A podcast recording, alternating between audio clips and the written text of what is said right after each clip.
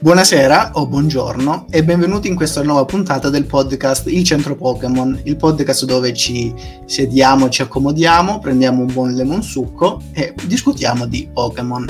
Con me con, eh, sono Antonio Manno, eh, c'è Alessandro Giacomelli, Mattia Del Core e inoltre abbiamo uno special guest, un ospite speciale chiamato Claudio Bonanno. Ciao a tutti. Potete salutare se volete. Buonasera, buonasera. Ciao, ciao a tutti, grazie per il permesso di salutare. avevo avvertito il eh, tempo morto, quindi ho cercato di riempirlo. Ti ringrazio anche per il lemon succo che fa sempre piacere, meglio della gassosa. Fa molto piacere essere qua, visto che eh, anch'io sono un moderatore di ventenni paperoni con una grande passione per Pokémon da, da sempre, da quando sono bambino, quindi è un vero piacere essere ospite di questo bel podcast, quindi grazie. Tu Claudio sei del 93, giusto? Sì, come te. Quindi sei, ok, sei della vecchia scuola come me e Antonio, vabbè, quindi l'età è più o meno quella, alla fine eh, penso che Pokémon sia stata una cosa abbastanza trasversale per tutti quelli della nostra generazione o per quella immediatamente successiva come nel caso di Jack. Assolutamente, noi siamo beccati la nascita della Pokémon mania proprio in pieno nel muso e ci ha condizionato l'esistenza, visto che a quasi 30 anni siamo ancora qui a parlare. E sicuramente sei anche un grande appassionato del Pokémon di stasera che è Squirtle, del settimo Pokémon del Pokédex nazionale. Cosa ne pensi di Squirtle, Claudio? Il Pokémon Perché... tartaghina. È un nome bellissimo, peraltro, una definizione bellissima. Ma diciamo la ragione per cui mi piaceva essere parte del podcast sulla linea evolutiva di Squirtle è perché da bambino tra Pokémon rosso e Pokémon blu ho scelto Pokémon blu, quindi mm-hmm. ho preferito Blastoise a Charizard, cosa non comune in realtà tra i miei coetanei. Cosa rara infatti. No, ricordo ancora che all'Ipercop c'erano tantissime copie di Pokémon blu e pochissime copie di Pokémon rosso quando i miei genitori mi regalarono la mia copia e poi naturalmente in conseguenza di questa scelta anche lo starter che scelsi per la mia partita fu Squirtle all'epoca. Peraltro se non ricordo male questa scelta è un po' quella che ha fatto anche Mattia come ci dicevi nella primissima puntata ma, di questo ma podcast. là c'era, c'era, un motivo particolare mi pare avesse accennato eh no è esatto però scelta voluta non è avevo mi ero fatto No, no, assolutamente. Io volevo farmi regalare il Pokémon blu perché avevo una tartaruga d'acqua che si chiamava Gino, la salutiamo, e infatti il mio Squirtle venne rinominato Gino. Anch'io eh, scelsi Squirtle come, come Claudio, uno Squirtle appunto che divenne un Blastoise. Voi immaginatevi questo Blastoise con, cioè, enorme, cannone ovunque, Gino. Si chiamava Gino. La mia scelta fu, diciamo, eh, più indotta proprio dal marketing imbastito da The Pokémon Company perché io amai lo Squirtle che vidi rappresentato nella, nella serie animata. Era capo di una gang di teppisti eh, dotati di occhiali da sole e lui addirittura aveva gli occhiali da sole rotondi stile Ozzy Osbourne per distinguersi in quanto capo della gang e mi rimase particolarmente impresso quel personaggio. Quindi in quel caso il marketing fece il suo lavoro al 100% insomma mi convinse eh, ad immedesimarmi nel protagonista del cartone animato. Poi diciamo, lo Squirtle ha un design molto accattivante, molto puccioso, forse il più carino dei tre starter iniziali se li confrontiamo, anche se anche... è bello pelato, sì. Con questo guscio bombato, direi. Bello bombato. Sì, sicuramente il più carino. Molto morbido. È... Sicuramente il più carino, dato che eh, è quello ispirato, come diceva Mattia, ad un animale che tutti i bambini hanno, hanno presente che potrebbe appunto essere il loro animale domestico. Gli altri due invece, essendo più saureschi, più eh, dragheschi, probabilmente avevano un design mm. più, potremmo dire, badass. Io però vorrei fare un piccolo appunto ad Antonio perché Antonio ha parlato di guscio, guscio bombato. Io sostituirei la parola guscio con la parola carapace per stasera, che è una parola che mi sembra comunque insomma che abbia un suono più avvolgente, più coinvolgente e il carapace di Squirtle comunque è molto importante per questo Pokémon perché eh, appunto molte descrizioni del Pokédex di Squirtle si legano a, questo incredibile, a questa incredibile parte del suo corpo. Quindi mi eh, sembra di aver capito che la parola di stasera è carapace. Ma sì, assolutamente. Dopo, dopo, il batrace della prima puntata, dopo la protuberanza della seconda, abbiamo Carapace. Un incredibile Carapace. Un Carapace che è tenero, poi diventa elastico, nel senso che se lo tocchi il dito rimbalza, ma ben presto si indurisce diventando inscalfibile. E poi si arriva appunto agli estremi di Blastoise, ma di questo parleremo più tardi. È lo, è lo stesso principio delle uova, in pratica. Appena nascono, appena fuoriescono dalla gallina, sono molto morbide e rimbalzose, e poi col tempo invece assumono Beh, durezza. È la, è la fontanella nei, nei bebè. Cioè, sì, esatto. Tutta molle. Tra l'altro io da bambino eh, ero molto stupido e quindi la prima mossa che facevo fare a Squirtle o alle sue evoluzioni era proprio ritirata perché a me piaceva pensare che il mio Squirtle si rintanasse nel suo guscio come se fosse un luogo sicuro a cui ritornare e quindi fosse poi protetto da tutto quello che gli poteva accadere durante il combattimento. Beh, bello però, dai, carina come cosa. Tra l'altro, ritirata, non mi ricordo che effetto ha. Credo aumenti la difesa di aumentare la difesa, sì. Di un livello, sì.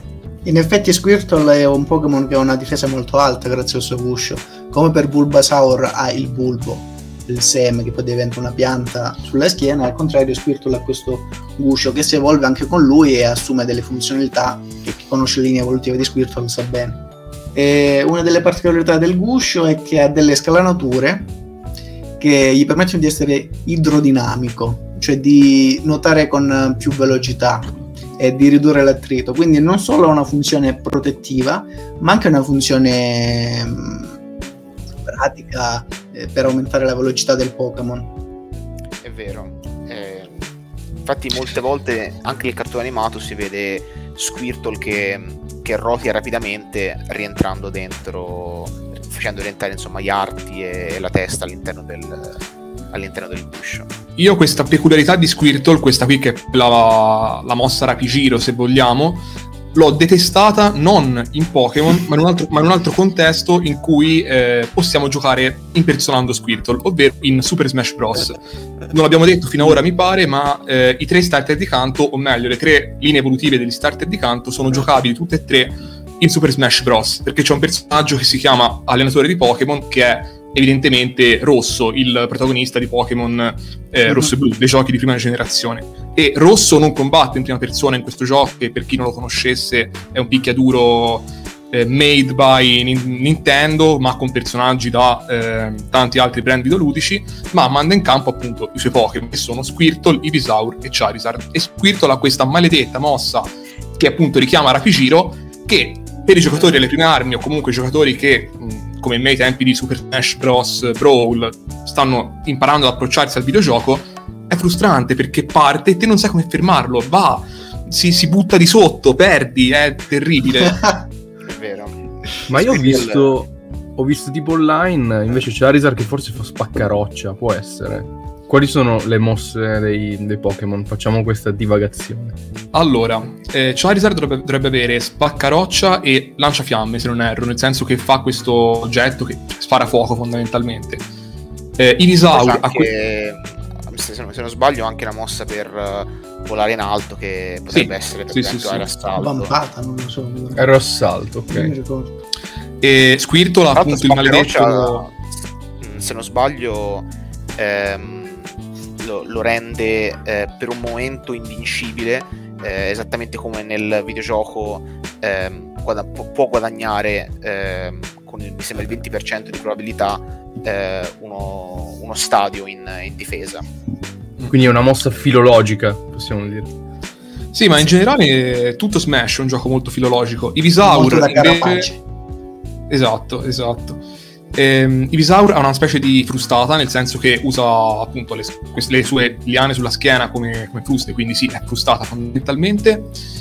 Ehm, Squirtle ha appunto il suscitato rapigiro e ha una mossa che è tipo pistolacqua, nel senso che spara mi pare un getto d'acqua. Queste dovrebbero essere le loro mosse, grosso modo. Tra l'altro, Forse mossa che non fa danno, eh, ma che serve solamente ad allontanare eh, l'avversario che sta cercando di ritornare sullo stage, perché ricordiamo che in Smash non si perde quando si finiscono i punti vita come eh, nei normali picchiaduro, ma si perde quando si finisce fuori dallo schermo di gioco.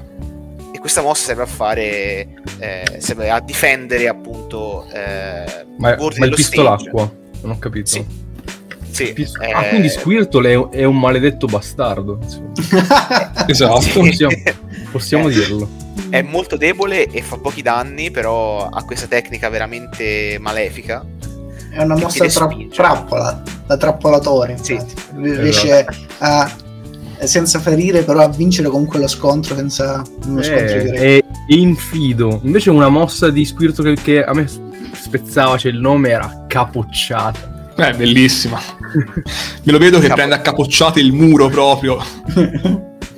Tra l'altro ricordo che Capocciata era una mossa eh, in due turni, c'era il primo turno in cui il Pokémon carica questa testata cattivissima, aumentandosi peraltro anche la difesa, quindi proprio mi immaginavo... Immagina che tiri dentro la testa dato esatto. che Squirtle può ritirare gli arti e poi sparare acqua, quindi poi la, la capocciata. La capocciata. Esattamente, che bello. Ah, e peraltro una cosa su Squirtle che mh, mm, può essere carina da ricordare è che nella serie animata, oltre a esserci l'incredibile Squirtle eh, Occhialuto già citato, Squirtle è lo starter di Gary. Nel senso mm. che nella prima puntata Ash si sveglia in ritardo e non trova nessun Pokémon, ma il nipote del professor Oak, appunto Gary Oak, ha scelto quello che lui dice essere lo starter più forte dei tre. E scopriamo in seguito che è proprio Squirtle. Ah. Nel manga invece lui sceglie Charmander perché c'è Rosso che sceglie Bulbasaur. Mm-hmm. Eh, Giustamente. C'è mh, mm, appunto il corrispettivo di Gary che nel manga si chiama Blue che sceglie mh, mm, Charmander e poi c'è la ragazza Green che sceglie invece, cioè sceglie Ruba Squirtle esatto. Che poi tra l'altro non so se lo sapevate, ma nel manga originale eh, in realtà Green e Blue hanno i nomi scambiati perché i, i, la coppia originale di titoli era rosso e verde, quindi i due protagonisti sono rosso e verde appunto. E, certo. e la ragazza è blu. Invece in, Italia giustamente eh, rispettando il fatto che la coppia di uscita era rosso e blu, eh, il, il, rivale di, di, rosso, nipote del professor Rock, è stato chiamato giustamente blu. Tra l'altro questa cosa è molto simpatica perché eh, nessuno ha lo starter che matcha il colore de- del proprio nome. Io ho sempre adorato questo, questo è design. È vero, è vero, è vero.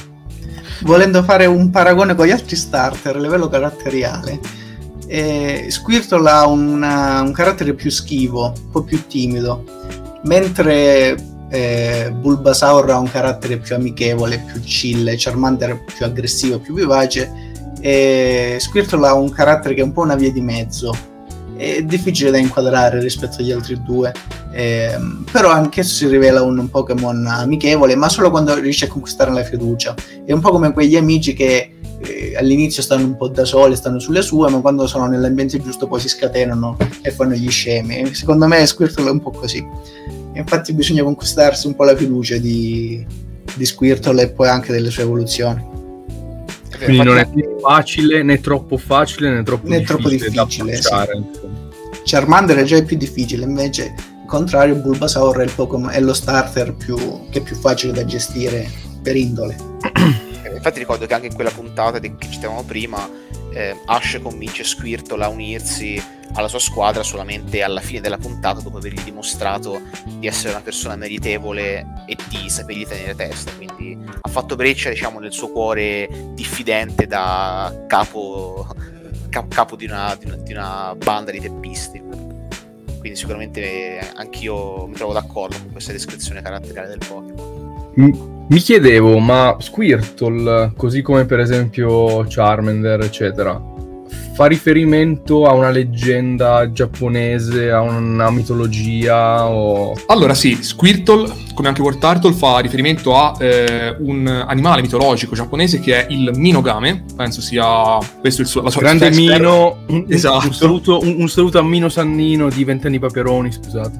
Ma peraltro Mino Sannino che ha fatto la, la nostra base musicale. Ah, quindi... dobbiamo ringraziarlo infatti. Ah, è vero. ringraziato, è vero. Grazie a Mino Sannino di esatto. Paperoni che ci ha prodotto fatto la, come possiamo dire, il remake lo-fi chill della, del tema del centro Pokémon. Lo ringraziamo. Lo state sentendo in questo momento. Grazie Mino. Quindi eh, Minogame? Però, esatto, il Mino Sanninogame, o meglio solo Minogame, è una tartaruga gigante molto longeva che vive tra i 1000 e i 10.000 anni e che ha questa coda molto grossa, voluminosa, composta di alghe, che infatti somiglia a quella di War Turtle fondamentalmente. Questo personaggio, il, questa figura mitologica, anzi, è al centro di una leggenda, la leggenda di Urashima Taro, anche questa volta spero di averlo pronunciato bene, anche se sicuramente non sarà così, ovvero un pescatore che salvò una tartarughina dai ragazzini e come ricompensa ottenne appunto il permesso di poter visitare il palazzo del dio del mare, un gigantesco dragone. E a portarlo nel palazzo del dio del mare fu appunto il Minogame, sorprendentemente. Sì, è una leggenda estremamente famosa in Giappone, infatti molti libri, molte opere la omaggiano in vario modo, se conoscete One Piece sapete che anche lì c'è questo grandissimo palazzo sul fondale del mare nell'isola di Uomini Pesce che è appunto ispirato a questa leggenda. C'è anche questo forziere magico che ha il potere di sottrarre la vita a chi lo apre. E non succede proprio così in One Piece comunque nella leggenda giapponese che è particolarmente amata penso che si chiami il ragazzo pesca non mi ricordo. Comunque si rifà sempre al folklore giapponese.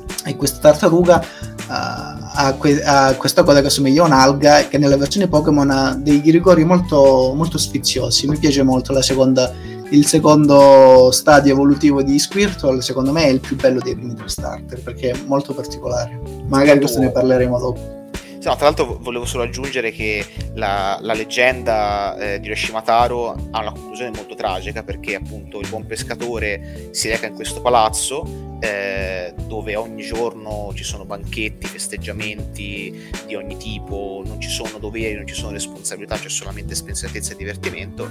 Eh, ma dopo qualche mese di baldoria ogni giorno il pescatore decide di fare ritorno al, al mondo degli umani e scopre che sono passati 3000 anni e appunto eh, il regalo che gli abitanti di questo palazzo gli fanno prima di permettergli di tornare eh, in superficie è appunto uno scrigno eh, che contiene praticamente tutte eh, le emozioni eh, e i giorni che lui non ha vissuto sul, sulla, sulla, terra quindi quando lui apre questo scrigno improvvisamente invecchia e muore. Quindi potremmo Tanto dire che fosse una... proprio la regina Otoime a regalarglielo sì esatto. Quindi potremmo dire che è una specie di monito, insomma, a non uh, sprecare tempo dietro alle frivolezze, ma a concentrarsi sulle cose importanti.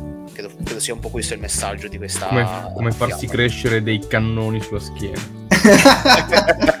Beh, fanno comodo no, volendo. Tornando, tornando a parlare di Squirtle, ma una domanda inedita, ma perché Squirtle si chiama Squirtle? Quali sono i nomi di Squirtle?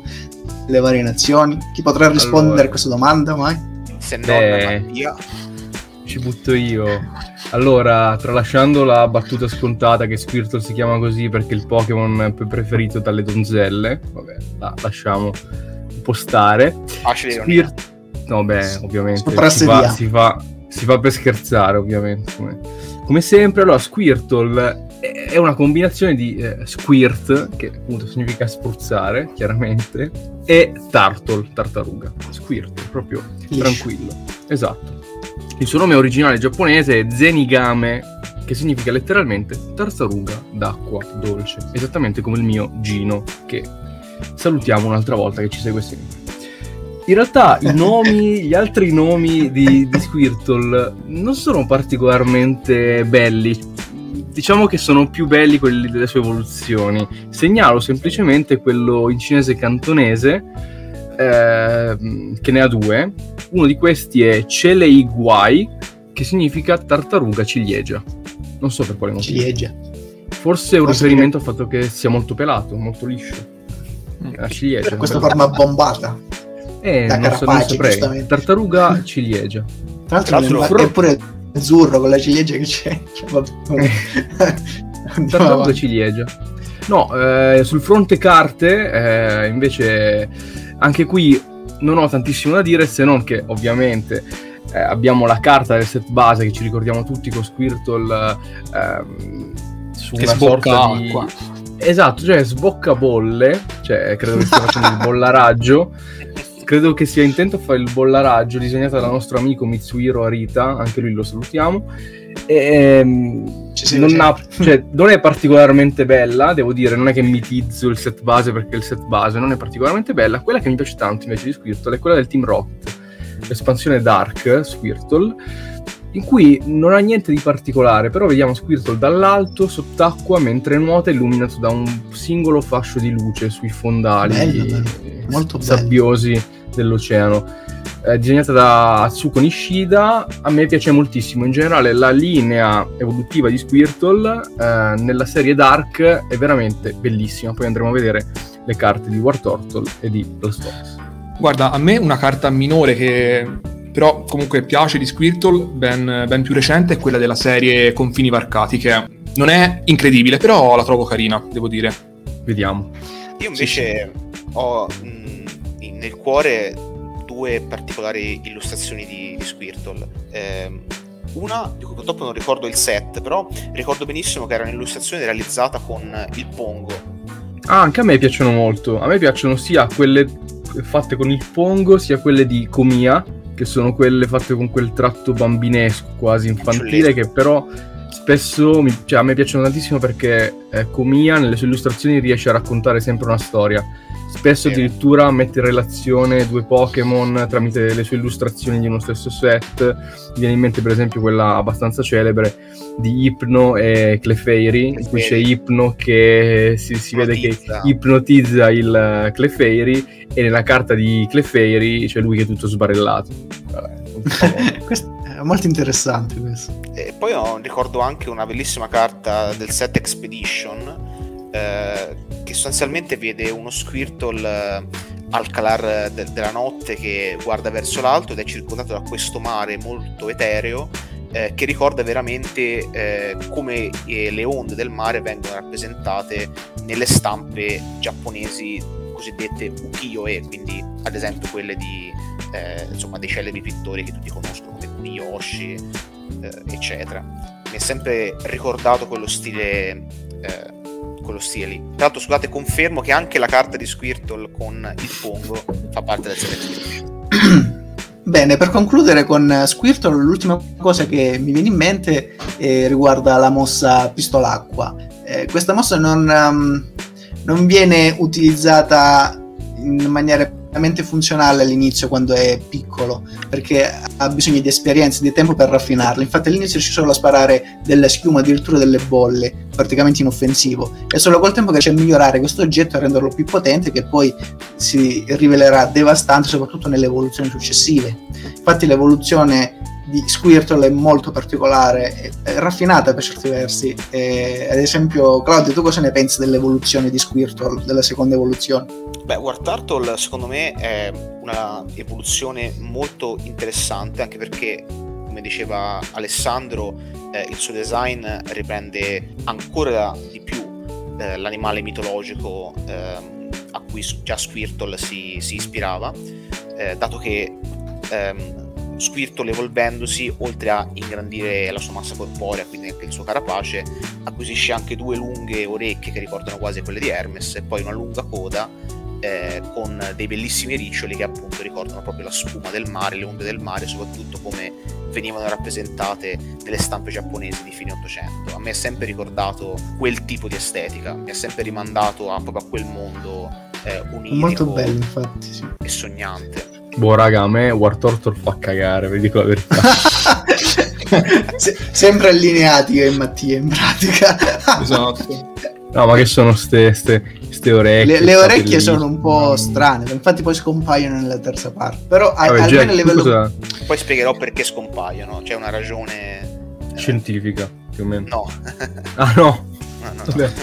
A me piace per vari motivi, in primis per quell'estetica che Claudio ha sottolineato, poi per la perfezione della sua descrizione Pokédex, nel senso che nel Pokédex War Turtle è il Pokémon tartaruga. Quindi ah, zero sorprese, tranquilli, proprio lo guardi, è una tartaruga, ma con quell'estetica eh, appunto particolare che te lo fa apprezzare, non lo so.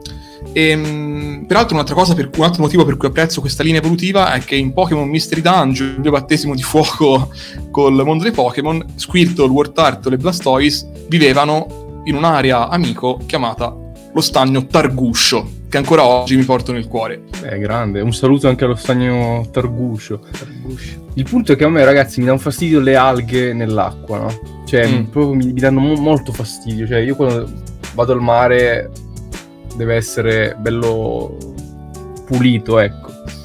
Quindi mi dà fastidio. Ve- eh, ma sì, cioè, che cosa mi, mi, mi vuoi rappresentare con questa coda. Ma in non realtà la coda di War Turtle è proprio il contrario è di, di, di, di, uno di cosa possa pensare, no? indica innocenza, saggezza, purezza, proprio il contrario di spurcizia anzi più è, più è lunga ci più... mancherebbe cioè io so che War Turtle cioè, si fa la doccia ogni giorno eccetera però cioè, nell'acqua tipo acqua. In generale, in generale non mi fa impazzire il design. No invece a me la coda dà proprio l'idea invece più che di, di alghe anche se capisco l'analogia proprio della sfuma del mare quindi qualcosa di evanescente di pulito eh, di, di... di, pulito che è piacevole da, da toccare ecco, diciamo però Tra l'altro nel mondo Pokémon War Turtle è proprio ambito perché si dice porti fortuna, perché si dice che vive 10.000 anni, quindi eh, porta fortuna nelle case, longevità, eh, è un Pokémon molto domestico rispetto agli altri due starter, infatti mi è venuto spesso in casa,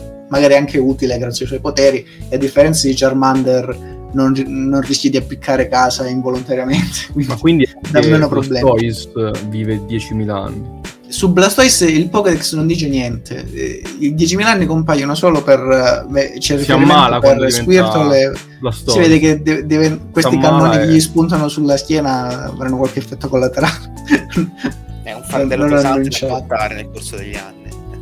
E in effetti diventa sempre più massiccio. Infatti, già nella seconda evoluzione, War Turtle diventa molto più godo nei movimenti sulla terraferma, proprio perché il guscio questo guscio bombato, questo carapace diventa più pesante, diventa sì più veloce e più potente, però perde dei punti in velocità. Infatti anche Blastoise è un Pokémon piuttosto lento, sacrifica la, la velocità per la forza.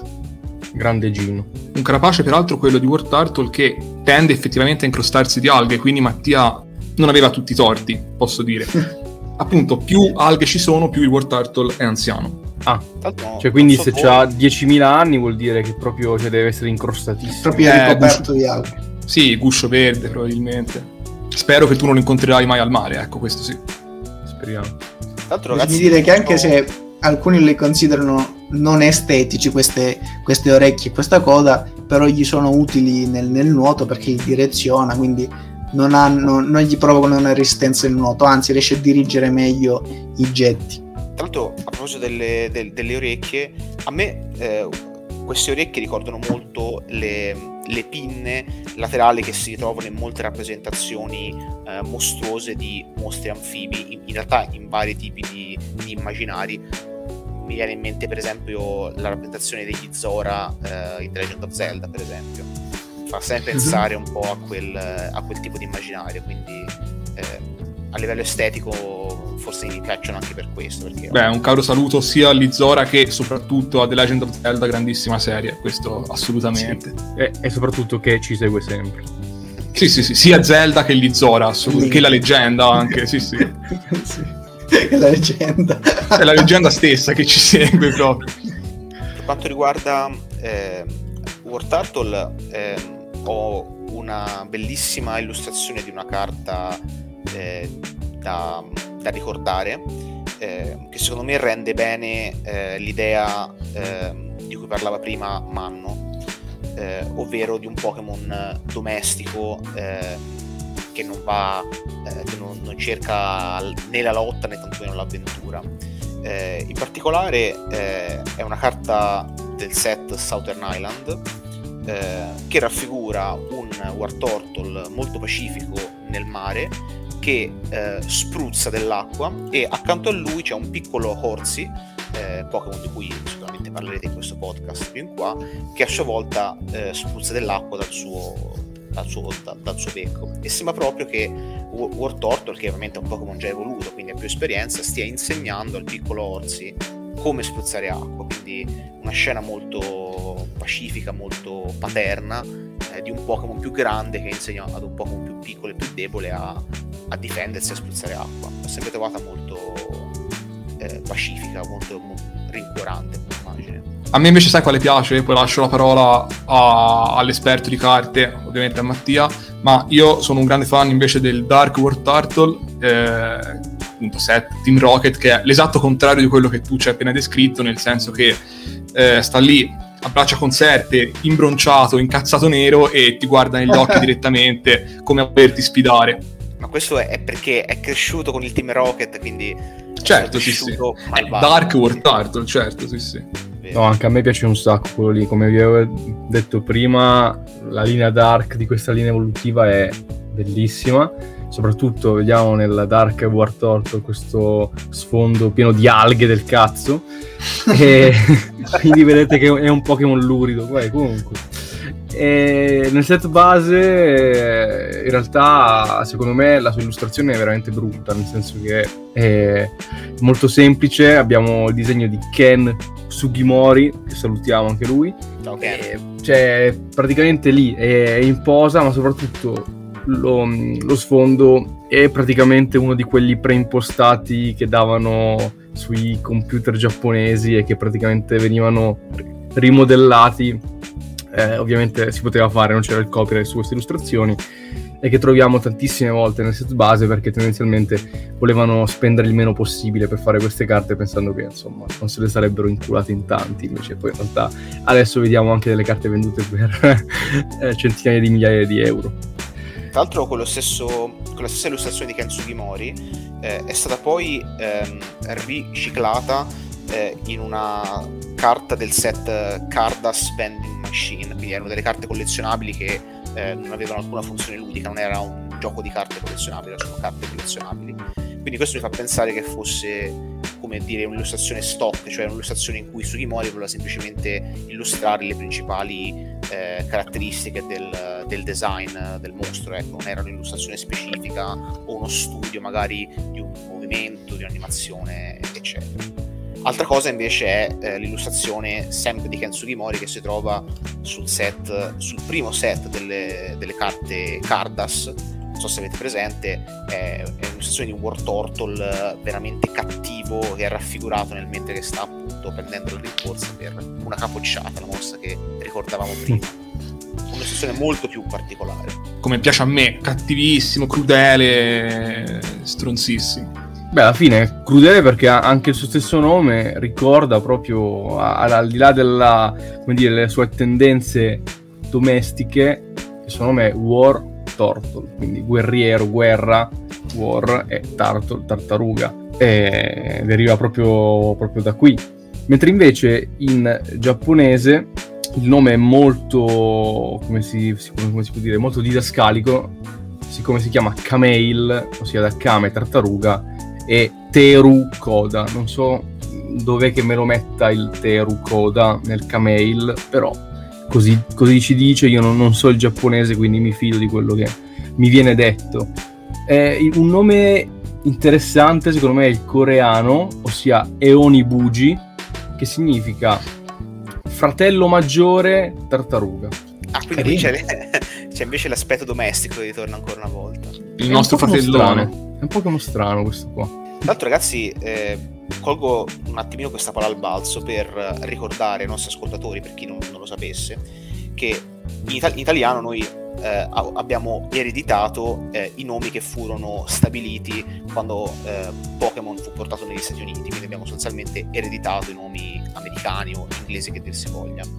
Eh, mentre altri stati europei come la Francia o la Germania invece all'epoca del, dell'importazione dei titoli di Pokémon Rosso e Pokémon Blu in Europa ricevettero una localizzazione completa con, come sappiamo, dei nomi, eh, dei nomi propri.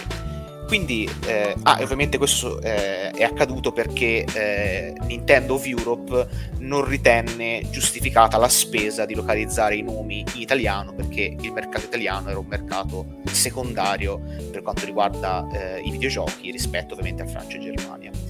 Quindi io mm, mi è sempre fatto ridere pensare a come si sarebbero chiamati i Pokémon se fossero stati tradotti in italiano, soprattutto pensando che i nomi inglesi eh, a noi da bambini sembravano delle cose fantasmagoriche, ma in realtà sono veramente semplici, sono veramente una crasi delle caratteristiche sì, principali sì. di design del Pokémon. Quindi... Tipo Char, cioè tipo Charizard, Lizard e Char. Esatto, Carbone. Eh, quindi mi si è fatto ridere pensare che Squirtle e Wartortle si sarebbero potuti chiamare eh, Spruzzaruga e Guerraruga traducendo in maniera... È vero. Invece avremmo voluto addirittura a quel punto un Blastoise chiamato Cannonuga. per concludere il ciclo.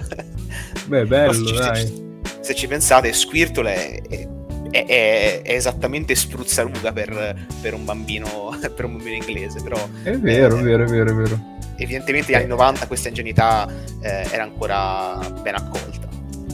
E in portoghese però noi, noi ci ricordiamo che Bulbasaur si chiama Bulbasauro. Bulbasauro. Tra l'altro Sauro, nome, nome eh, toscano che in passato non si usava, quindi questo crea ancora più ilarità negli ascoltatori toscani. Mio nonno Bulbasauro. quindi, Beh ragazzi, punto, ragazzi...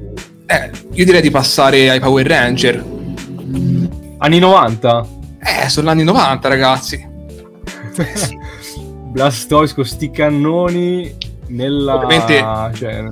cannoni intesa, intesi come arma e non come strumento ricreativo, diciamo, ecco. Eh, poi di quello che fa Blastoise nel suo tempo libero sarà pure cazzi suoi. Certo, sicuramente. Massimo rispetto. Cosa sappiamo, cosa vogliamo dire di Blastoise? Beh, che è un Pokémon crostaceo, ma non è un crostaceo, ragazzi, è, cioè, è un anfibio, è un, è un, rettile, non lo so, però non è un crostaceo. Sì, sì in effetti. Non è che te lo mangi, cioè, nel, negli spaghetti allo scoglio, ma che... Ma non che, è un crab. Perché? Perché si chiama Pokémon crostaceo? Beh, posso, posso dire, eh, dato che ho mangiato la zuppa di tartaruga in Cina, che la tartaruga come sapore e come consistenza un po' ricordano i crostacei, un po' ricordano effettivamente quella categoria. Spero che non fosse Gino. Questo è alto 1,60 m e pesa 85 kg. Cioè, quante zuppe ci fai? Mangi due anni. Ci nutri un'intera famiglia con queste zuppe. Con il Blastoise Gigamax, Gigamax da 25 metri poi. Vabbè, sfami una Andiamo... nazione praticamente. Andiamo con ordine. Chi vuole introdurre Blastoise al mondo? Vedo Antonio Manno bello carico, prego. sì. Allora, Blastoise rispetto alle forme precedenti naturalmente essendo l'evoluzione finale assume mh, delle proporzioni molto più mastodontiche, leviataniche potremmo dire. Questo guscio diventa molto più grande e... Scusa, scusa, un secondo, questo? Questo carapace diventa ah, molto più grande. Okay, okay. per la precisione. E anche il muso diventa perde quella rotondità tipica di Squirtle, diventa un, un muso più aggressivo, più sporgente, somigliante a quello del tartaruga, quindi immagino che i morsi che Blastoise dà siano anche molto più efficaci rispetto alle versioni precedenti. E, gli, e, la caratteristica principale di Blastoise sono questi due grandi cannoni che gli spuntano sulle spalle e che fuoriescono dal guscio. Una caratteristica di questi cannoni è che non vengono utilizzati solo in maniera offensiva, per colpire con questi potentissimi getti d'acqua che riescono, secondo il Pokédex almeno, addirittura a bucare l'acciaio. Vabbè, il Pokédex sono... c'è da dire che spara un sacco di cazzate. È un po' megalomane. esagera un po' a volte. Esagera un po'.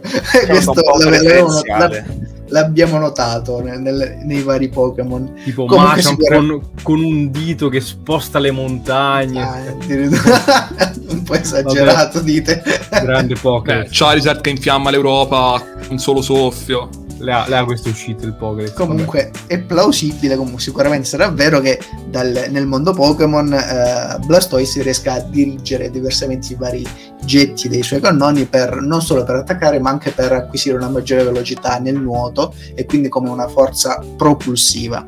Ma nel e... manga pensa che questo qua vola con i cannoni, cioè li mette all'indietro, prem e vola. no, è vero. Il jet. Claudio, no, è, conferma. È io quella scena l'ho amata perché eh, non credo che nell'anime sia mai vista una meraviglia del genere. Non penso invece... di averla vista mai io almeno. E invece la, appunto l'allenatrice eh, verde, se non ricordo male, ecco, faccio sempre confusione con i nomi giapponesi, lei usa Blastoise come mezzo di locomozione aereo. Quindi può imparare alla... volo in teoria. Incredibile, non solo, nuo- non solo, non solo surf ma anche eh, volo. Beh, sì. Tra l'altro, come abbiamo già detto prima, nell'evoluzione finale Blastoise perde molto di velocità, ma ne guadagna di molto, soprattutto in potenza e in difesa. E infatti già si vede che le gambe gli arti inferiori diventano molto più spessi, molto più possenti, proprio per permettere al Pokémon di reggere l'enorme peso del suo carapace e per reggere il contraccolpo di queste cannonate, di questi cannoni ad acqua. Tra l'altro la forma Mega e la forma Gigamax sono particolarmente suggestive, volendo estendere il discorso. Non so cosa ne pensi della forma Mega, Alessandro. Blastoise. No, è... è terribile. No, allora... In effetti bisogna dire che tra tutte le... Tutte... bisogna dire che tra tutte le forme Mega è quella più tamarra, se vogliamo proprio dire. Questo enorme cannone che...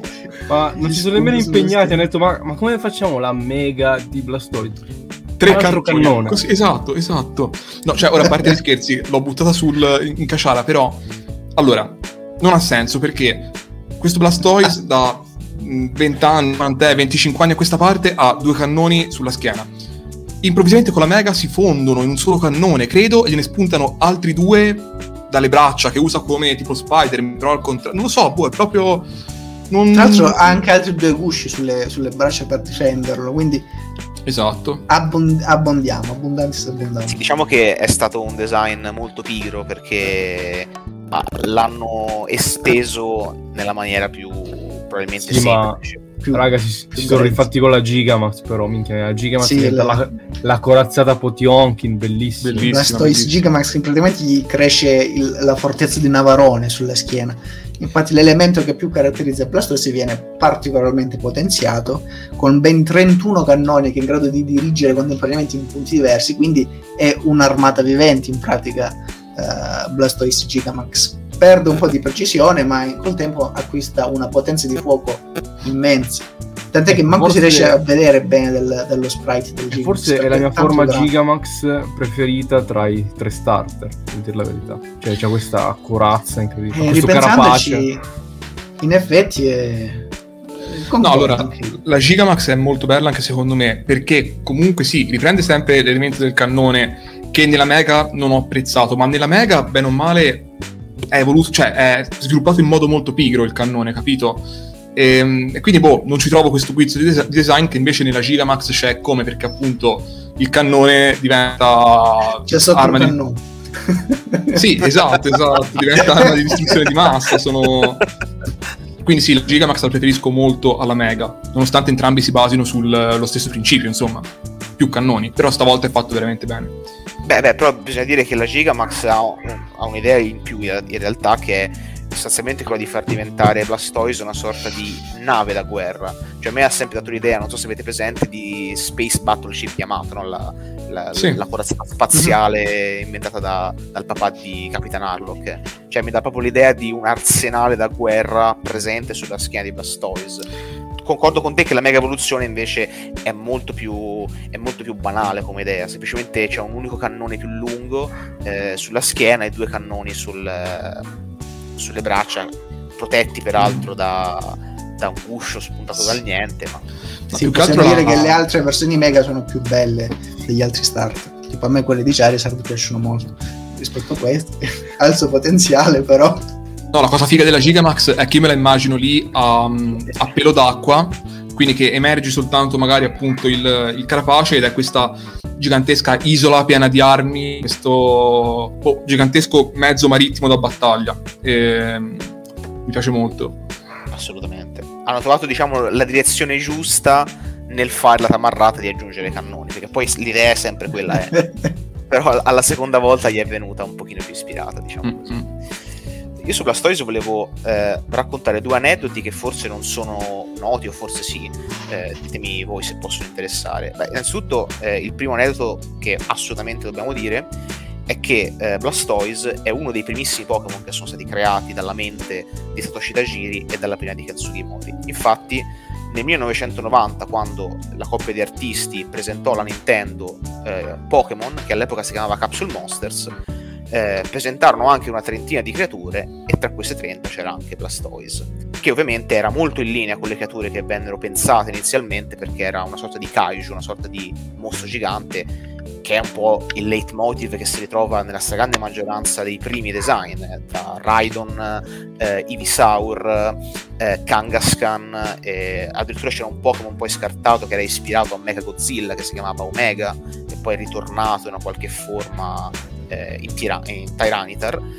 Qui insomma mh, è bello pensare che la Stoise è uno dei primissimi Pokémon che sono stati creati e che ce l'ha fatta eh, fino alla fine. Mentre eh, Squirtle e Wartortle, al contrario, sono Pokémon arrivati in una fase molto tardiva. E questo lo si è scoperto solamente due anni fa, nel 2019, quando su internet è eh, trapelata una versione beta di Pokémon Verde. Sì, avevo seguito, mi ricordo. Eh, si scoprì che Squirtle e Wartortle furono inseriti assieme alla linea evolutiva di Charmander eh, in una fase molto tardiva dello sviluppo. E peraltro inizialmente eh, Squirtle e Wartortle erano una linea evolutiva separata da Blastoise che invece era un Pokémon o a stadio unico o in una linea evolutiva a parte a due stadi.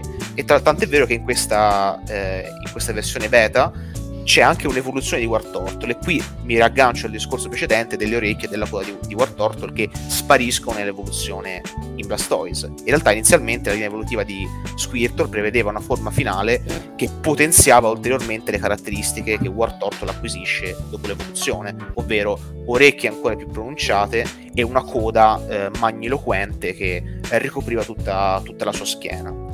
E concludo eh, dicendo che la linea evolutiva di Squirtle e War Turtle era inizialmente ispirata a livello di design a quella di un autore di sumo, quindi una tartaruga mm-hmm. che diventava sempre più possente, sempre più massiccia. La coda infatti ricordava eh, quella specie di indumento eh, che gli autori di sumo hanno.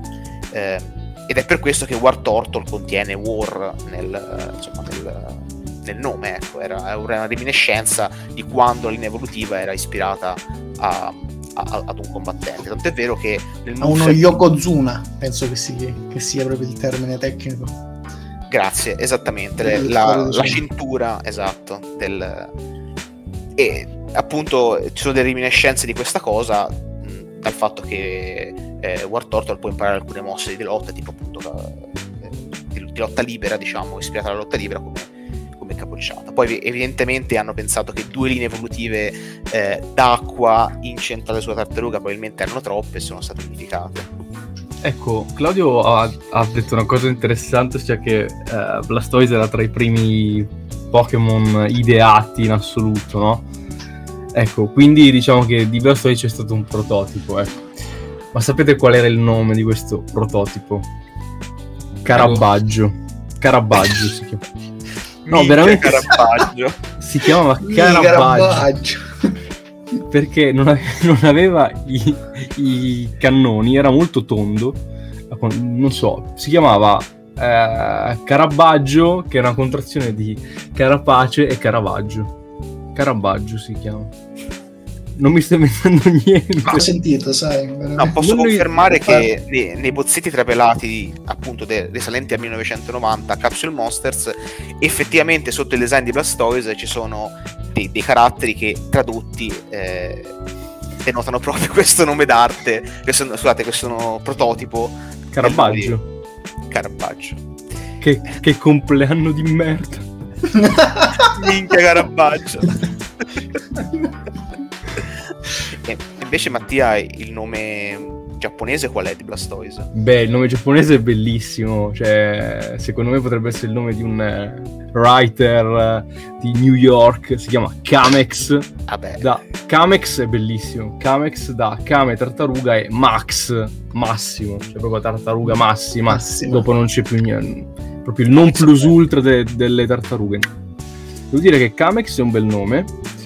Eh, eh, i nomi cinesi sono comunque belli visto che vogliono dire tartaruga propellente, che comunque ci, ci può stare. Il nome coreano vuol dire re delle tartarughe, quindi incredibile. Ma a sto giro sono molto belli anche i nomi europei, quindi francese e tedesco. Il nome francese è Tortank, da, eh, ovviamente. Sta, bello, potentissimo. No, bello.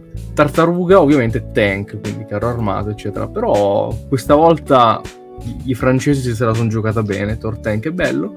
In tedesco diventa Turtok, che significa da tartaruga, ovviamente tartaro, eccetera, ehm, è to lock on to something, ossia agganciarsi a qualche cosa.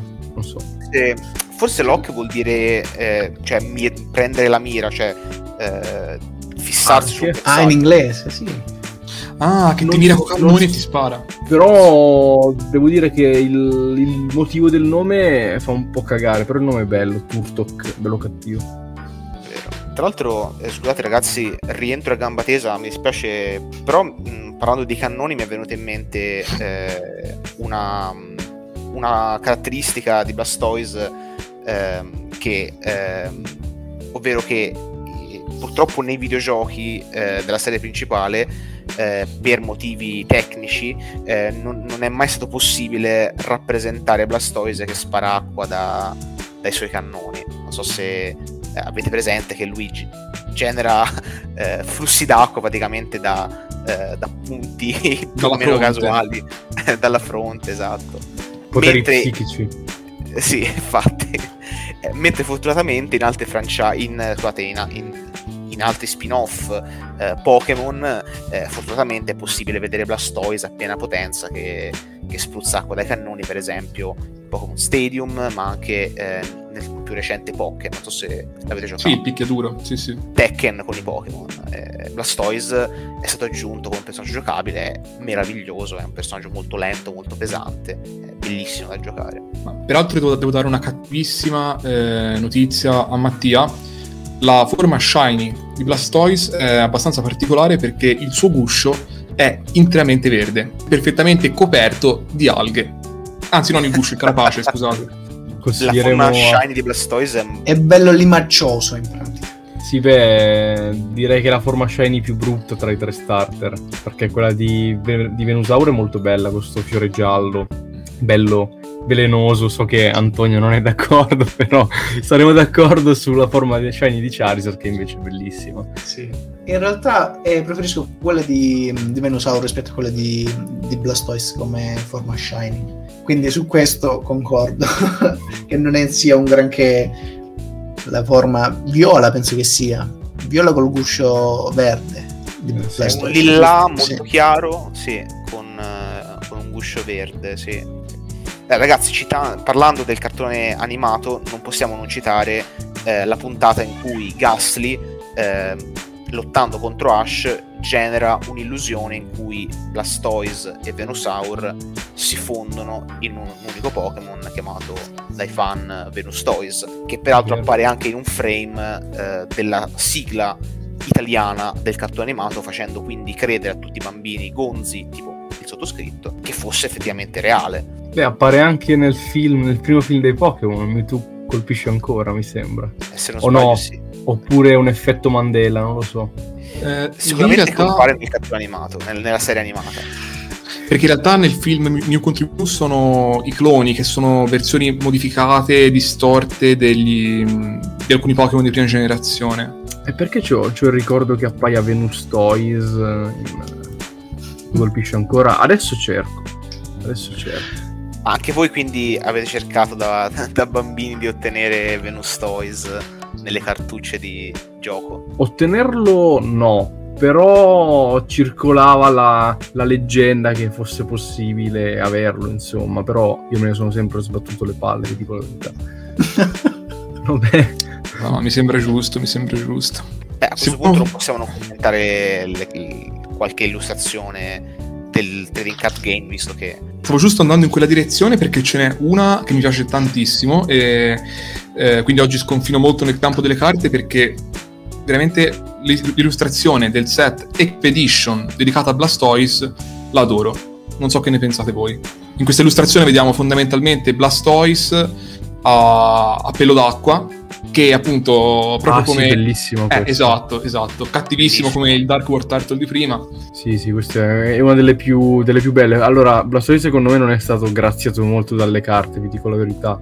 Cioè, ci sono molte sue carte che non mi fanno impazzire, però sicuramente le mie preferite sono questa Expedition e la, la Dark, che per me è la più bella su Blastoise, in cui c'è un Blastoise incazzato che guarda, diciamo, in camera.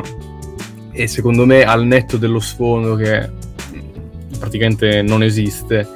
Dark Blastoise per me è l'artwork di Blastoise, invece quello del set base per me è sempre stato abbastanza bruttino.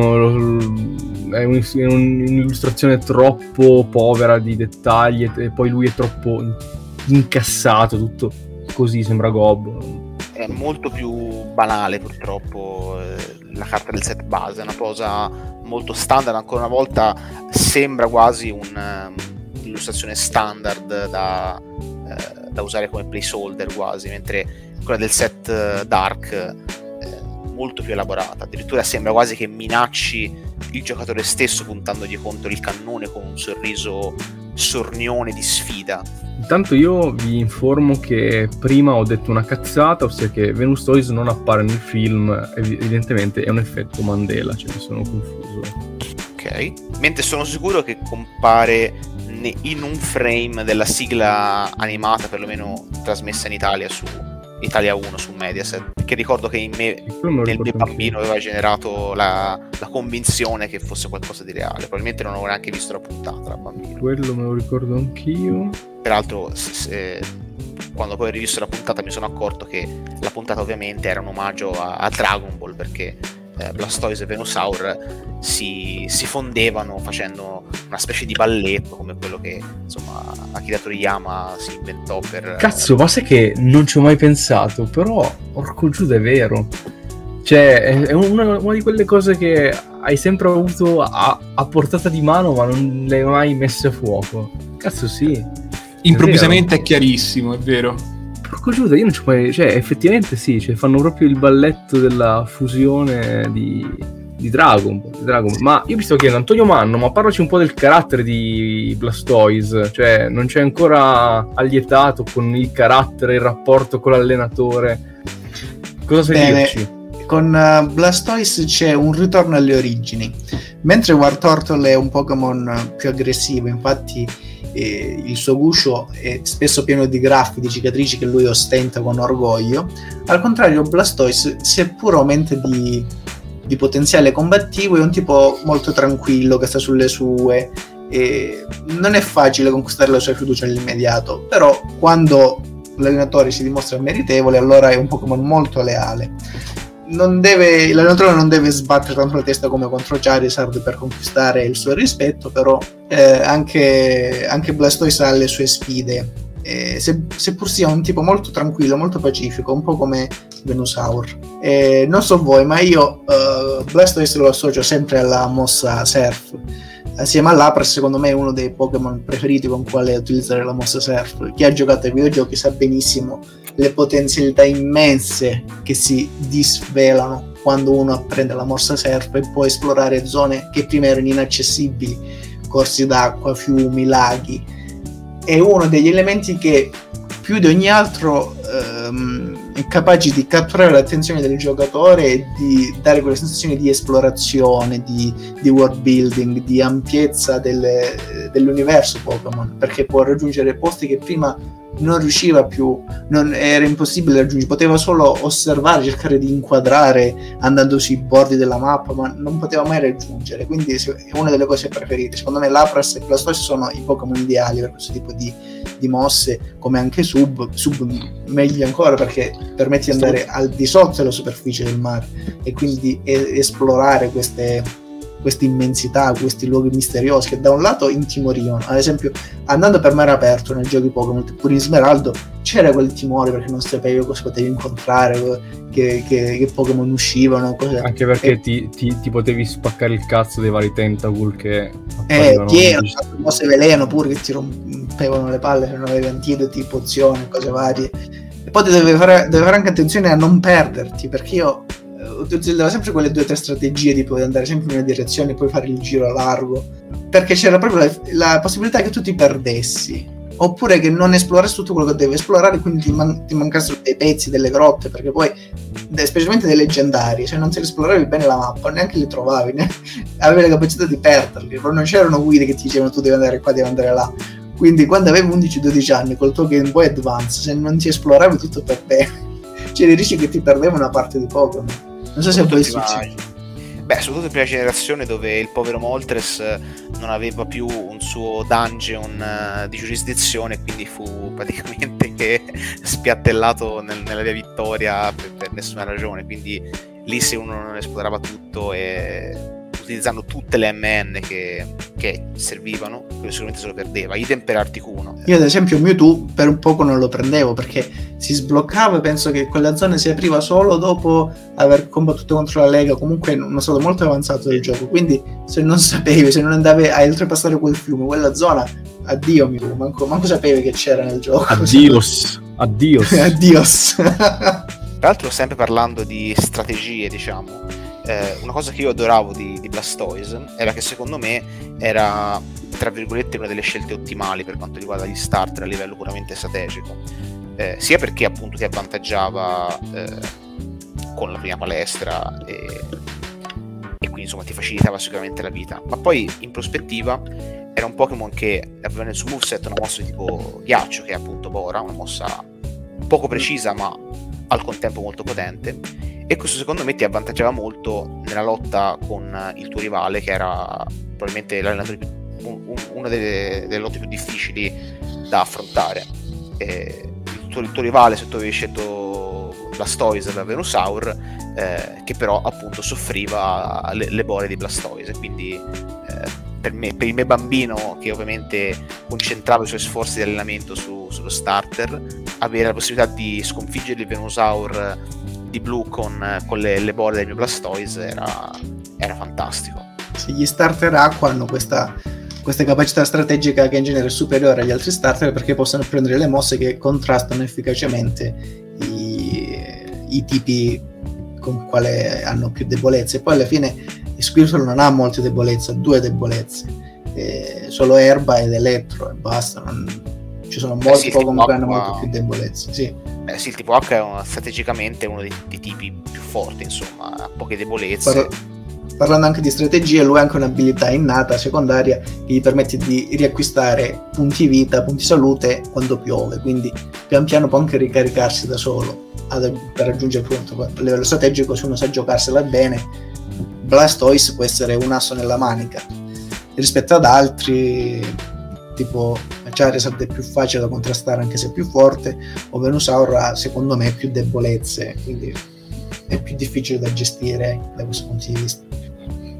Ragazzi abbiamo parlato a lungo e, e con piacere di questa linea evolutiva che peraltro ci, eh, ci porta alla fine del nostro percorso con gli start di canto perché con questa puntata siamo pronti con gli starter di canto. Io ringrazierei assolutamente Claudio perché è stata una bellissima chiacchierata.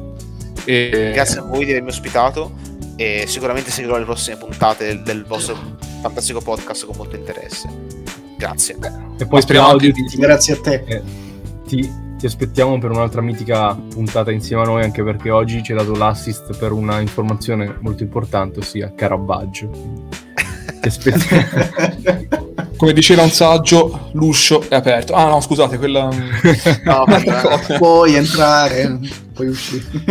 Anche... Grazie ragazzi. mille ragazzi, è stato divertentissimo, mi è piaciuto un sacco. Alla prossima. Ciao ragazzi. ascoltatori, buona serata. Che compleanno di merda. Ciao ragazzi, un saluto.